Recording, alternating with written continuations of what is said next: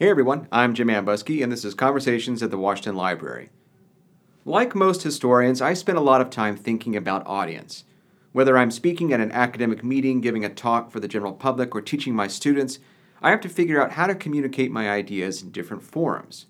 The voice that I use on this podcast is different, so to speak, than one that I might use when I write for a professional audience or lecture in a classroom. I have to consider who's in the room at any given moment but I have no idea how to write for small children.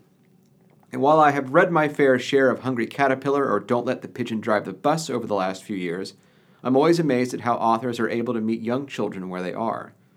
Fortunately, on today's episode, our guest is someone who knows how to do this well. David Bruce Smith is the author of the new children's book, Abigail and John. It's about the famous first couple from Massachusetts. And just like Abigail and John's success in life, the book is also the result of collaboration. David wrote the text, while his mother, the noted artist Clarice Smith, provided the illustrations. Abigail and John is the first in Smith's The Grateful American book series, which will focus on the partnerships between historical couples. Now, before we begin, please remember to subscribe to Conversations wherever you get your podcasts. We're on 12 different platforms at this point, including Spotify and Pandora, so we've got something for everyone. And be sure to tune in next week when we discuss digital history with Dr. Lauren Moulds. But for now, let's figure out how to talk with children. But thank, thanks again for coming today. Appreciate it. My pleasure. Looking forward to it. And, um, you know, I, I think I gave you a sense of the game plan and sort of the big themes that uh, I thought we might talk about. But really, I wanted to, I wanted to start with your decision to pursue a career as a writer. Because if I recall correctly, you had started your career in real estate, uh, in the kind of the family business, right? And then you moved into uh, becoming a writer. That's correct. So it's a very interesting question because if the things that were available, technologically speaking, mm-hmm. had existed 30 years ago, my trajectory would have been different. I had envisioned, uh, I mean, the dream was to be the next Philip Roth. Mm-hmm. The problem is, I didn't really have that much confidence in my talent. And in those days, if you wanted to make it with a capital M, mm-hmm. you had to be in New York. Okay? I see. Mm-hmm. That that is no longer true. You can be in Idaho with a computer, and you're you're fine. I mean, when I used to do stories in journalism school at uh, NYU, I had to go to the person mm-hmm. and conduct the interview. Now it's just email. Sure. So so it's it's a lot easier. So what happened was, um, I had a lot of doubts about going to New York. I didn't want to leave the family. Mm-hmm. Um, and my father asked me if I would be willing to be a residential property manager for six weeks mm-hmm. one, in, in the summer. And I thought, you know, he's been so generous. Um, I was willing to do it. Mm-hmm. And about three days into it, one of my resident managers said to me, and I've never forgotten this, you know, this business gets into your blood. Uh, and she was right. Mm-hmm. So I, I stayed until uh, September. I did my last um, my last uh, semester at NYU. And then as I, I was supposed to go back, um, I was uh, uh, I got a job uh, w- with the Barone Report, mm-hmm. which was part of the National Journal where I had worked, and I was going to go back in March. March came and went because I decided I didn't want the job. I but I didn't want to admit that I liked it. Yeah. So I was there for years. Mm-hmm. I mean, after eight years, my father said to me, Are you staying? and I said, Dad, uh, it's eight years. Yeah. I'm, yes. You're committed at that point. I mean, but see, what happened was I learned that property management improved my writing because wow. I learned you, you had to do inspections all the time. Mm-hmm. You had to be very conscious of plans and texture and and design. So those things that I learned as far as being um, more observant, Mm-hmm. I, I was able to use in my writing. Now, the other thing is that, I, and a lot of this I didn't realize until after I was 30. My parents were art collectors. They collected 17th century Dutch paintings. And very often they would say, Well, what do you think of this? And I would say, Well, I don't know. I don't. I don't have the vocabulary to tell you. Mm-hmm. I was six, in sixth grade. I, I don't have the vocabulary to tell you how I feel. And they would say, it doesn't matter. Just tell us your opinion. Mm-hmm. And that did a lot of good, and and a lot of that was brought forward. Um, and how I managed things later on, unbeknownst to me. So somehow I was able to combine real estate with writing on the side. So I would do book reviews. I did um, I did five books about my grandfather. I did a book on Tennessee Williams. So I, I had somehow managed to unconsciously combine the two um, things that I liked, so I wasn't frustrated. So I guess in, in another way to put it is, you know, over the course of, of writing property reports, as you say, and observing different aspects of property, you learn how to you know, compartmentalize ideas and express those in clear ways that you were able then to translate um, at the same time into book reviews or thinking about how to write Oh, yeah, more and- long form pieces. It definitely sharpened my senses. I didn't expect that. Um, and I also was very lucky um, with the people who I worked with because the first, the people I worked with in residential were five older women uh, from 47 to 80 and they they really really really mentored me. And you know things that i never would have paid attention like landscaping um, you know the cleanliness of that corner Sure. um, the, the cleanliness of the top of a door. I mean all the details were i was i was taught well Mhm. To be observant. yeah The same connection there with the with the paintings, the art collection that your parents had as well. Right. Uh, unknown. I mean, uh, uh, I wasn't aware of it, but s- suddenly at 30, all these things became conscious. Came together. Yeah. And So, what was your first major writing project? You you had talked. You said that you had done some book reviews and whatnot, but um, you had written some some books about your grandfather. What was what was the the first time you you decided? You know what? I'm going to write a book. Well, the first one was uh, a a book uh, about him. He was working on a memoir. He had hired somebody to be a co-author, and he asked me what I thought. And I I told him that I wasn't all that happy with um, with what she had done, and he said, "Well, then you do it." And and who was your grandfather? Would you mind telling us a bit about him? Oh, Charles E. Smith, founder of the Charles E. Smith companies. He did not do Crystal City. That was my father, Robert. But um, he built apartments uh, and uh, office buildings in the area. He was a philanthropist. And uh, actually, the thing that he was most proud of was the Charles E. Smith Jewish Day School, which is the largest Jewish day school in North America. Oh, is that right? Wow.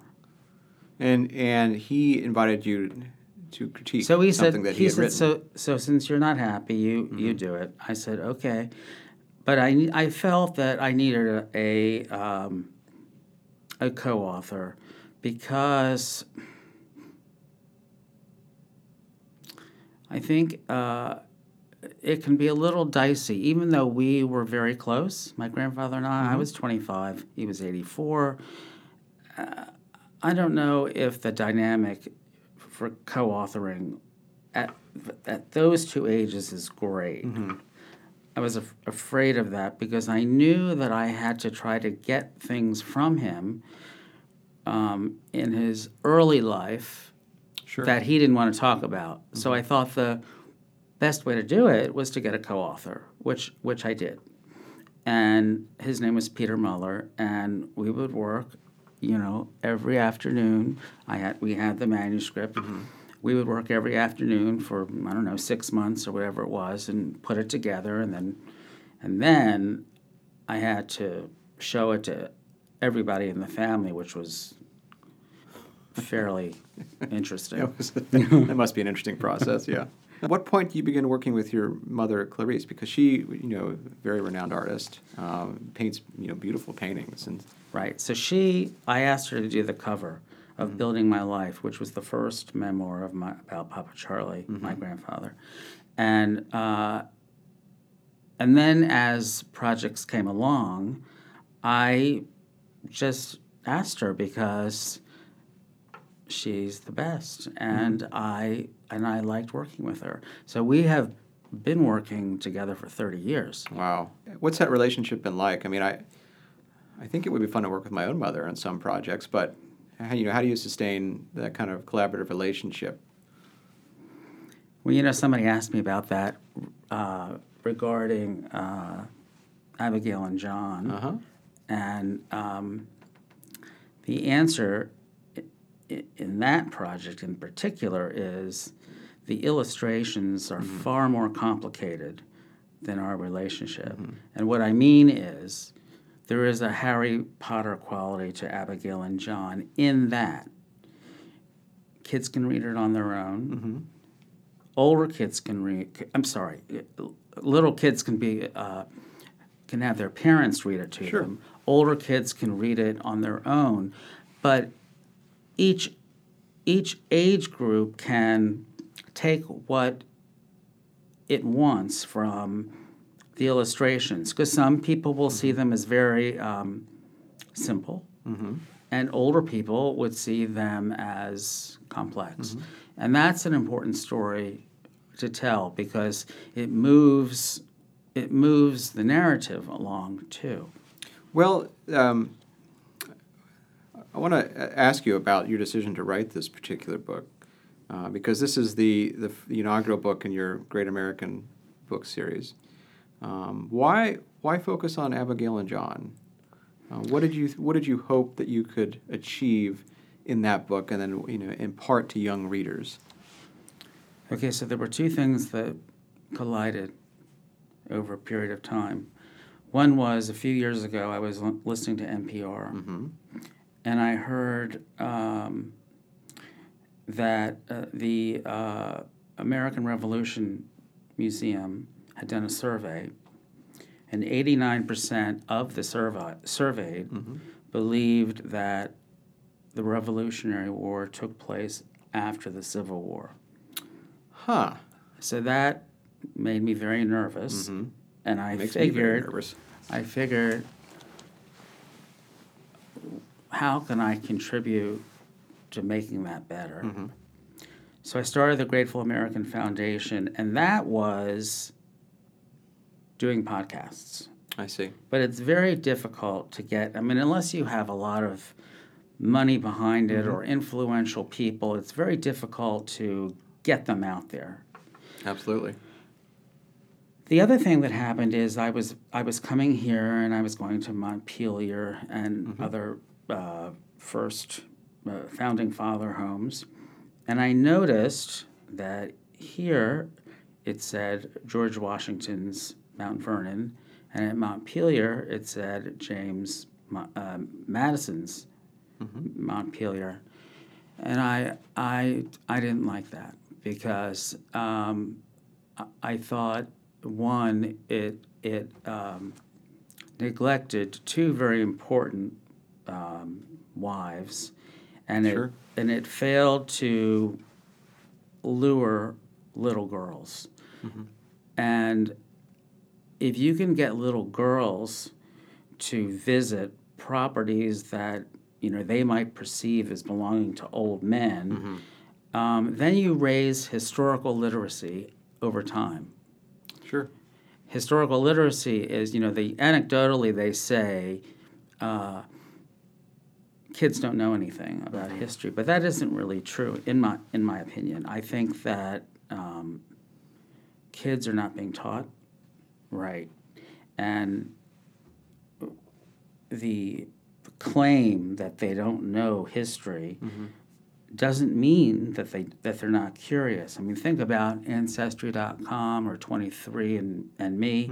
Those are very popular. I mean, really popular. Yeah. Now you start with your history, but it can lead to other things. Sure. So I think it's a contradictory message. I also think that um, there is not corporate. I mean, you know, we we t- we're the only country in America, I, a country in the world, I think, that you know takes money from education for things that are takes money from education that's and puts it into other things that might not be a priority. And um, I think you know teachers are having to pay for supplies now. That was not the case when I went to school.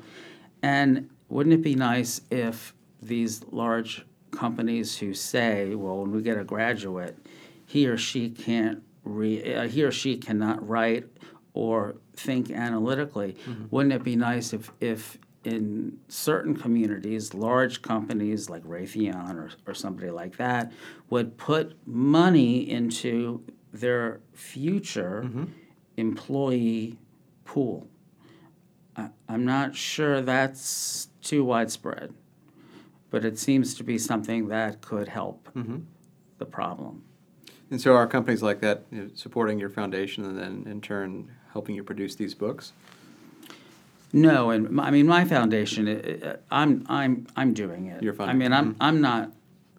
I'm not looking for that. Sure. But I mean for you know the macro I see. I see. population. Um, and then uh, this this book is Mm-hmm. being is is being distributed by Simon and Schuster. So it, Mm-hmm. it's a this isn't a, a privately printed. But it, but it's designed to fill that kind of need you were talking about to, to help entice or help help the curious children who may not be getting the historical knowledge that you know you or I may have gotten when we were in school to help you know excite them and be curious about history by using Abigail and John Right. to bring them into that world. I think I didn't answer your question properly because Abigail and John are a. Uh, I wanted to, the purpose of the series is to feature historical and or presidential couples that had marriages that were partnerships. Now, in this particular case, Abigail and John are about there. Are, there are a lot of stories because most of the time he was he was uh, traveling he was rising in politics that somebody said that uh, if you added up all the time that he was away from her during the marriage it would be it would have been 10 years Wow, so that sounds she- about right. Yeah. so meanwhile she had to uh, run the farm Mm-hmm. no slaves because uh, and that was a very unusual position to take and she had to be entrepreneurial and that meant selling you know crops but also i think she all i think she also did something with handicrafts i'm not i'm not sure but i think she did something else to move things along and then she had to take the kids to um, to uh, uh, the smallpox vaccine, Yeah. which, which was very risky in those days. And but what held them together, and then they had the, a, pre- a son who was a president. Sure. That would not happen for 175 years. Two other, uh, a daughter who died, a, another daughter named Nabby, and then the two boys. The mm-hmm. two boys were alcoholics. So I think even though they were great as a team, mm-hmm. they might have been a little too attached. Uh, and because the, the boys suffered, sure. but they were they were loving, they mm-hmm. were confidants, and they were equal. So when she says in March of 1776, while they're writing the, Declaration of Independence, remember the ladies. She's not messing around. Right.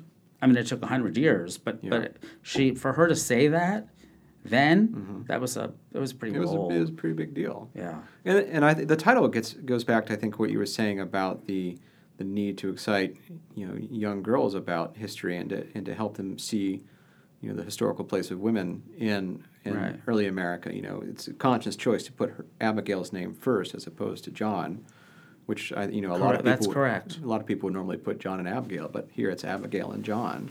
So right off the bat, you're clearly signaling that that uh, uh, women have an, are, ha, held held an important place, and that young young girls can get excited about the history as well.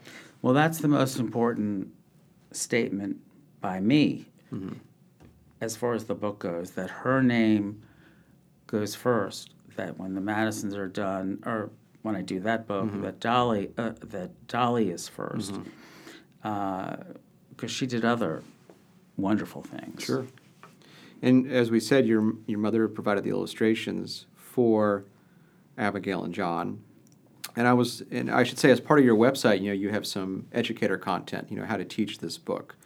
One of the things I was reading through was how to think about the artwork, and it goes back to something you said earlier about when you were. I think you said you were in you were, you were six or you were in sixth grade, and you were a- grade. you were asked to think about 17th century European art.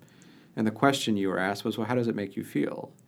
And there was a, a similar question I saw in the educator content. And so, yeah, how do you, uh, what do you hope that children are able to accomplish by not simply identifying what's happening in a scene, but able to uh, feel an emotional response to something that they are seeing?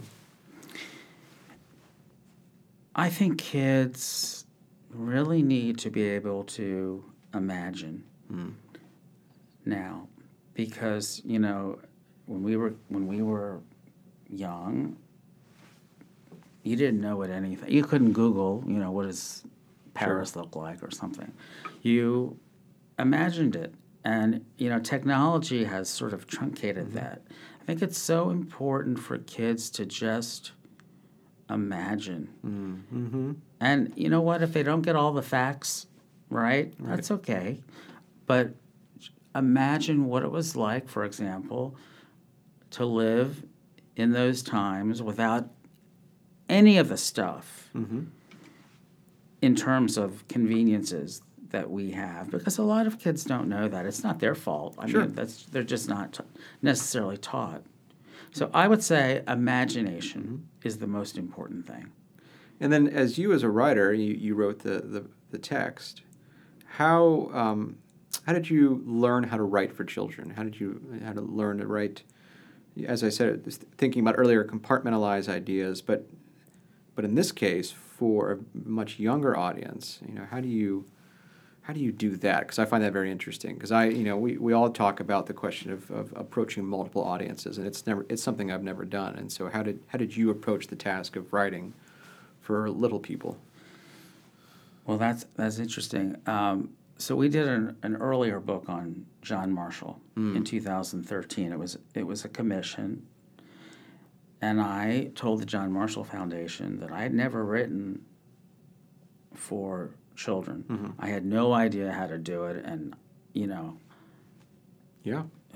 how was I going to do it? And, and basically, they said, "Well, you'll you'll work through it, and we'll help you." And I said, "Fine." And I discovered that writing for children, now this is second and third grade. Okay. Abigail and, and John are, are say, uh, preschool to eighth grade. Okay.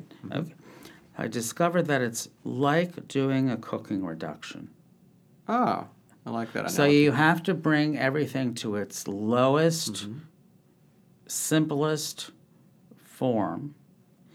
And if you can, if you cannot understand what you've written, you have to throw it out. throw it out.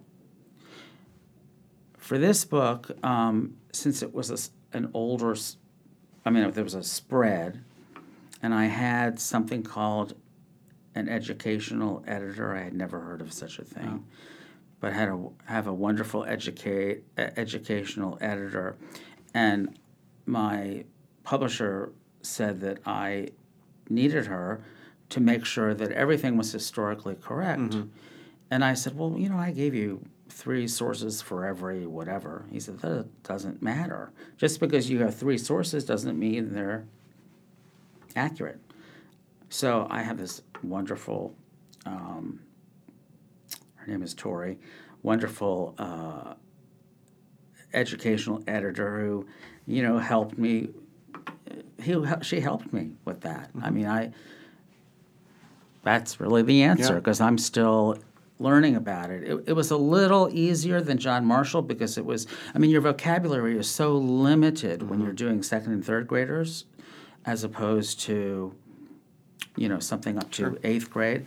I remember when my mother and uh, when we thought we were doing an older age group, and then it changed to a lower age group. She had done a. She had to do a side view of the interior of John Marshall's boyhood home and how it would be furnished. So she did the side view, but nothing. Uh, when it was when it was going to be older, she furnished it. No, sorry. When when it was going to be older, she didn't furnish it. It was just the side view, and you know. So when when they asked us to make it uh, a younger audience, they said to my mother, "Where's the furniture?" And she said, "Wh- wh- "What do you mean? You told me you didn't want any furniture." They said, "But a little person is going to say, where's the furniture?" Whereas an older might not. So it, I mean, everything was affected. I mean, she was a what her work was a, had to change much more than mine because, you know, it was all visual, visual in a different way than mine was. But it was, uh, as you say, it was a process of distillation and of learning. I like that idea about you know cooking like reduction down to down to its basis elements. Um, and I think you said you are are intent on pursuing uh, Dolley and James Madison next. Is that right? Mm-hmm. hmm And so uh, one of the questions I was thinking about is, as you said, you know, with Abigail and John um, in in the New England colonies, there isn't really a significant presence of slavery. Um, you, you see it more slavery as you head south into New York, and certainly in the Chesapeake, slavery is a dominant uh, institution. Seems like that would be- be something you'd have to confront with Dolley and James. And so I guess one of the uh, th- things I'm thinking about is how do you how do you teach something like slavery to a young person uh, using you know uh, using the prose style that you've developed and using uh, and your mother's using your, her illustrations because you know we're we're in a moment right now. You know, we're sitting at George Washington's Mount Vernon, and there have been a lot of, of uh, press recently about how people are coming to Mount Vernon, Monticello, Montpelier, and they're tired of hearing about slavery. But at the end of the day, slavery was a foundational part of life at these places, and so Right. how do you communicate that to a young person? delicately.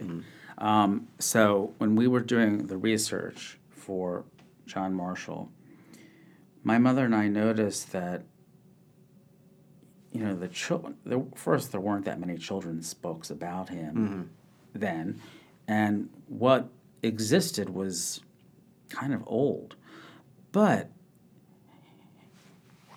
the the way w- these books were set up was, you know, like, you know, John Marshall's born, he becomes successful, he he he's the chief justice, and he dies. Well, where's where's all the conflict? Right. And we put a little of that in in the book, but I had to take some of it out. uh, Not, I mean, against my will, but but I, I wanted I wanted kids to know, like they lost four children. Uh, his wife was depressed because of that. I wanted all those things to be addressed in a age appropriate way. Sure. So some had to be I was told to take out, fine, but uh, it made the book a little flat. Um, with um, Dolley and James, uh, you know, you don't have to make a, a big case out of it. All you have to do is, you know, it's like a brush stroke. Just mention it, and um,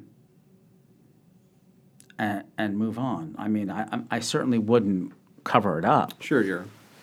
But you, yeah, acknowledge its presence, but Oh, not yeah. you know for Oh, yeah. for that age group it would be difficult to, I mean, to you have communicate to, all the complexities. you have to show the reader that these people had complicated lives. Mm-hmm. You know, I started something called the Grateful American Book Prize, and it's for um, it's an award for um, writing um, for seventh and eighth graders for nonfiction and historical fiction.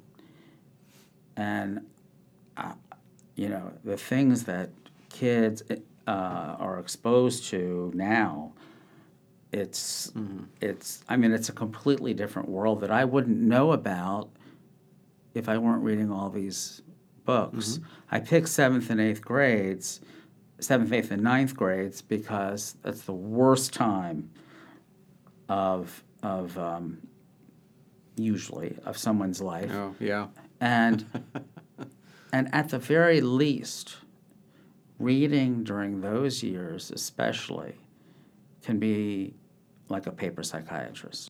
helps them build confidence, helps them see themselves in either fictional or historic characters. So what what's what excites you next? You know, you- you've got Dolley and James on the horizon. What where else do you want to go? Well, the third one, at one time, was going to be Hamilton, but that's been scratched. so, actually, when, when I spoke to my mother about it, she was interested in doing the Monroes. Oh, Um, I don't know. I mean, you say James Monroe, and most people don't know who that is, but that doesn't that doesn't mean he wouldn't be interesting. He was a friend of, of John Marshall's. Sure. They went to school together. That whole group, you know, they I don't think there's ever been a group that they all lived at the same time and there were more there was more greatness uh, in that era you know than any time in history i think. I mean think i mean think about it. Patrick henry dolley dolley madison uh, martha washington uh, eh, just anybody. They're all of the same era.